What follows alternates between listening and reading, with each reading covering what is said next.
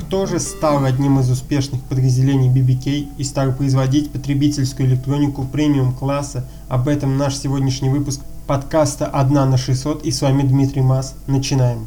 Oppo для российского рынка стала очередным китайским брендом, про который никто не знает, хотя компания занимает пятое место по поставкам смартфонов во всем мире, уступая только Samsung, Huawei, Apple и Xiaomi.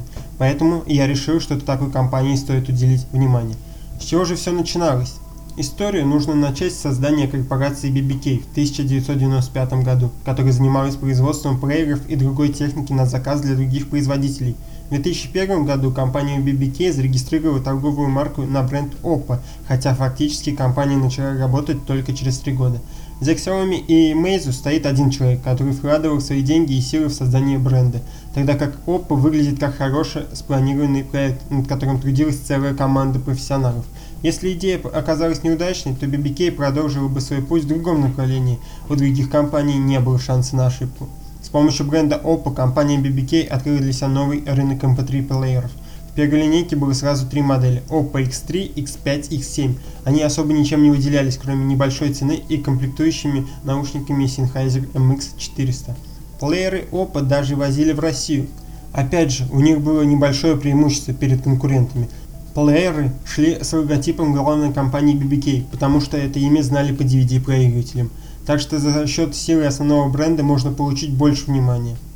Параллельно с производством портативных MP3 эм BBK в США открыл подразделение Oppo Digital с офисом прямо в Кремниевой долине. Она занималась продажами домашних и портативных DVD-плееров, акустики и небольших телевизоров. Oppo начала выпускать целую кучу плееров и насчитала более 20. В целом, это ничем не примечательное устройство, если не учитывать невысокую цену и странный дизайн. К ним постепенно добавились MP4 эм плееры с большими на тот момент дисплеями для просмотра фильма. Среди кучи плееров я нашел интересный экземпляр Oppo Muse G11. Он появился в 2008 году и его сразу окрестили конкурентом iPod Touch. Плеер получил конструкцию слайдера, в нижней части была крестовина и несколько кнопок для игр, а в него установили эмулятор 8-битных игр. Еще экран у него зачем-то поворачивался на 90 градусов. Мае 2008 года Oppo вышел на рынок телефонов с моделью A103. Это обычно для того времени звонилка, которая выделялась только смайликом на крышке. Чуть позже в июле показали модель A109 с сдвоенными цифровыми клавишами. Страшно представить, как этим можно было пользоваться. Похоже, что в компании больше места занимали эксперименты. В октябре появился телефон Oppo A100 с еще более странным дизайном задней панели, а под конец года представили Oppo Real T5 с замашками на музыкальный сегмент. В 2009 году Oppo продолжил штурмовать рынок новыми телефонами. Самой интересной моделью мне показалась Oppo T9, первый сенсорный телефон компании, который появился в начале года. Тогда это был еще резистивный экран, который реагировал на давление. Диагональ 3,2 дюйма, а в качестве системы какая-то примитивная оболочка на Java. Напомню, что в то время уже продавался iPhone 3G. К концу 2009 года появились слухи, что Oppo планирует выпустить Android-смартфон. Первые концепты выглядели интересно. Физическая клавиатура с подсветкой клавиш и индикаторы с информацией о погоде и датой на нижнем торце. Однако эти изображения оказались лишь слухами. Первым смартфоном Oppo появился только в 2011 году – Find X903. Примечательный смартфон тем, что его рекламным лицом стал Леонардо Ди Каприо. А это многое говорит о финансовых возможностях компании. Привлечение актера стоило 5 миллионов долларов. Oppo Fintex 903 получил физическую клавиатуру, 4-дюймовый дисплей и Android 2.2. Так начался новый этап для компании. Вслед за первым смартфоном в начале 2012 года анонсировали следующий Oppo Find 3. Непонятно, почему он получил номер 3, потому что Find 2 не было. В середине 2012 года Oppo анонсировал смартфон Finder с толщиной 65 мм. Ради рекорда борьба шла за каждый миллиметр. В тот момент Huawei Ascend P1s был всего на 0,3 мм толще. Забавно, что Oppo Finder еще тогда выпускался без разъема 3,5 мм и шел в комплекте с переходником для наушников. И в декабре того же года состоялась презентация еще одного смартфона Oppo Find 5. Это во многом знаковая модель, которая показала, что новый китайский бренд может соревноваться с флагманами конкурентов. К тому же это первый смартфон Oppo, который официально появился в России, и цена тогда была 15 тысяч рублей. Вообще, стоит отдельно поговорить о заходе Oppo на российский рынок. Несмотря на удачную модель Find 5 и небольшую цену относительно других флагманов, запуск китайского бренда в России прошел неудачно Спустя год компания приняла решение остановить продажи из-за низких показателей. Несмотря на неудачи на российском рынке, бренд Oppo начал стремительно расти. Компания пыталась плавно зайти на рынок США, где продавали некоторые модели только через интернет и в некоторые страны Европы. Основные продажи все равно были за счет Китая и некоторых соседних рынков, например, Индии, Юго-Восточной Азии и так далее. Например, компания открыла фирменные магазины даже в Сингапуре и Индонезии. К третьему кварталу 2013 года Oppo уже входила в топ-10 крупнейших производителей смартфонов в Китае, опережая Apple и молодой бренд Xiaomi. К этому моменту компания уже стала независимым брендом. Oppo сама разрабатывала, производила и продавала смартфоны через фирменные магазины. Oppo переложила свою стратегию с плеерами и телефонами на смартфоны. Начала экспериментировать и выпускать кучу разнообразных моделей. Началось все с презентации Oppo N1 с поворотным модулем камеры. Еще он интересен партнерством с разработчиками кастомной прошивки Kynogen Mod. Он в России уже не появился. Потом появился недорогой Oppo R833T, очередной самый тонкий Oppo R5 и новый флагман Oppo Find 7, который из нескольких снимков делал один с разрешением 50 мегапикселей. Еще был Oppo N3 с модулем камеры, который вращался автоматически.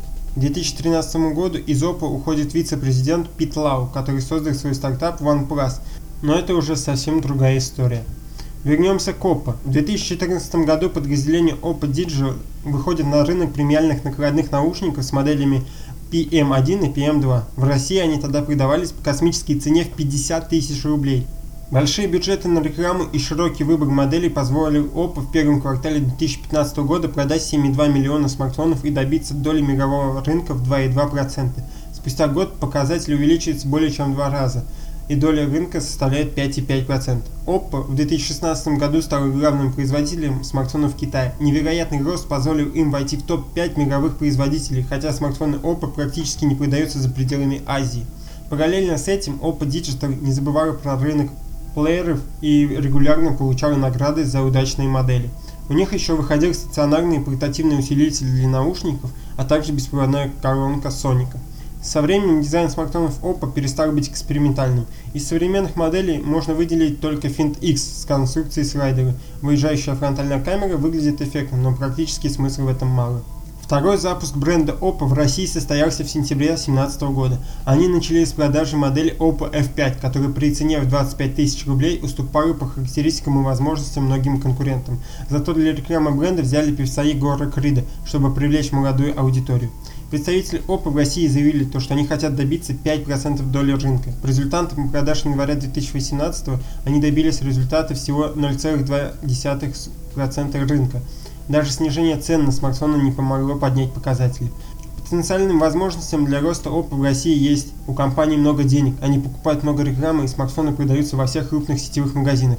Возможно, проблема в том, что продажей смартфонов Oppo занимается не сама компания, а партнер-представитель.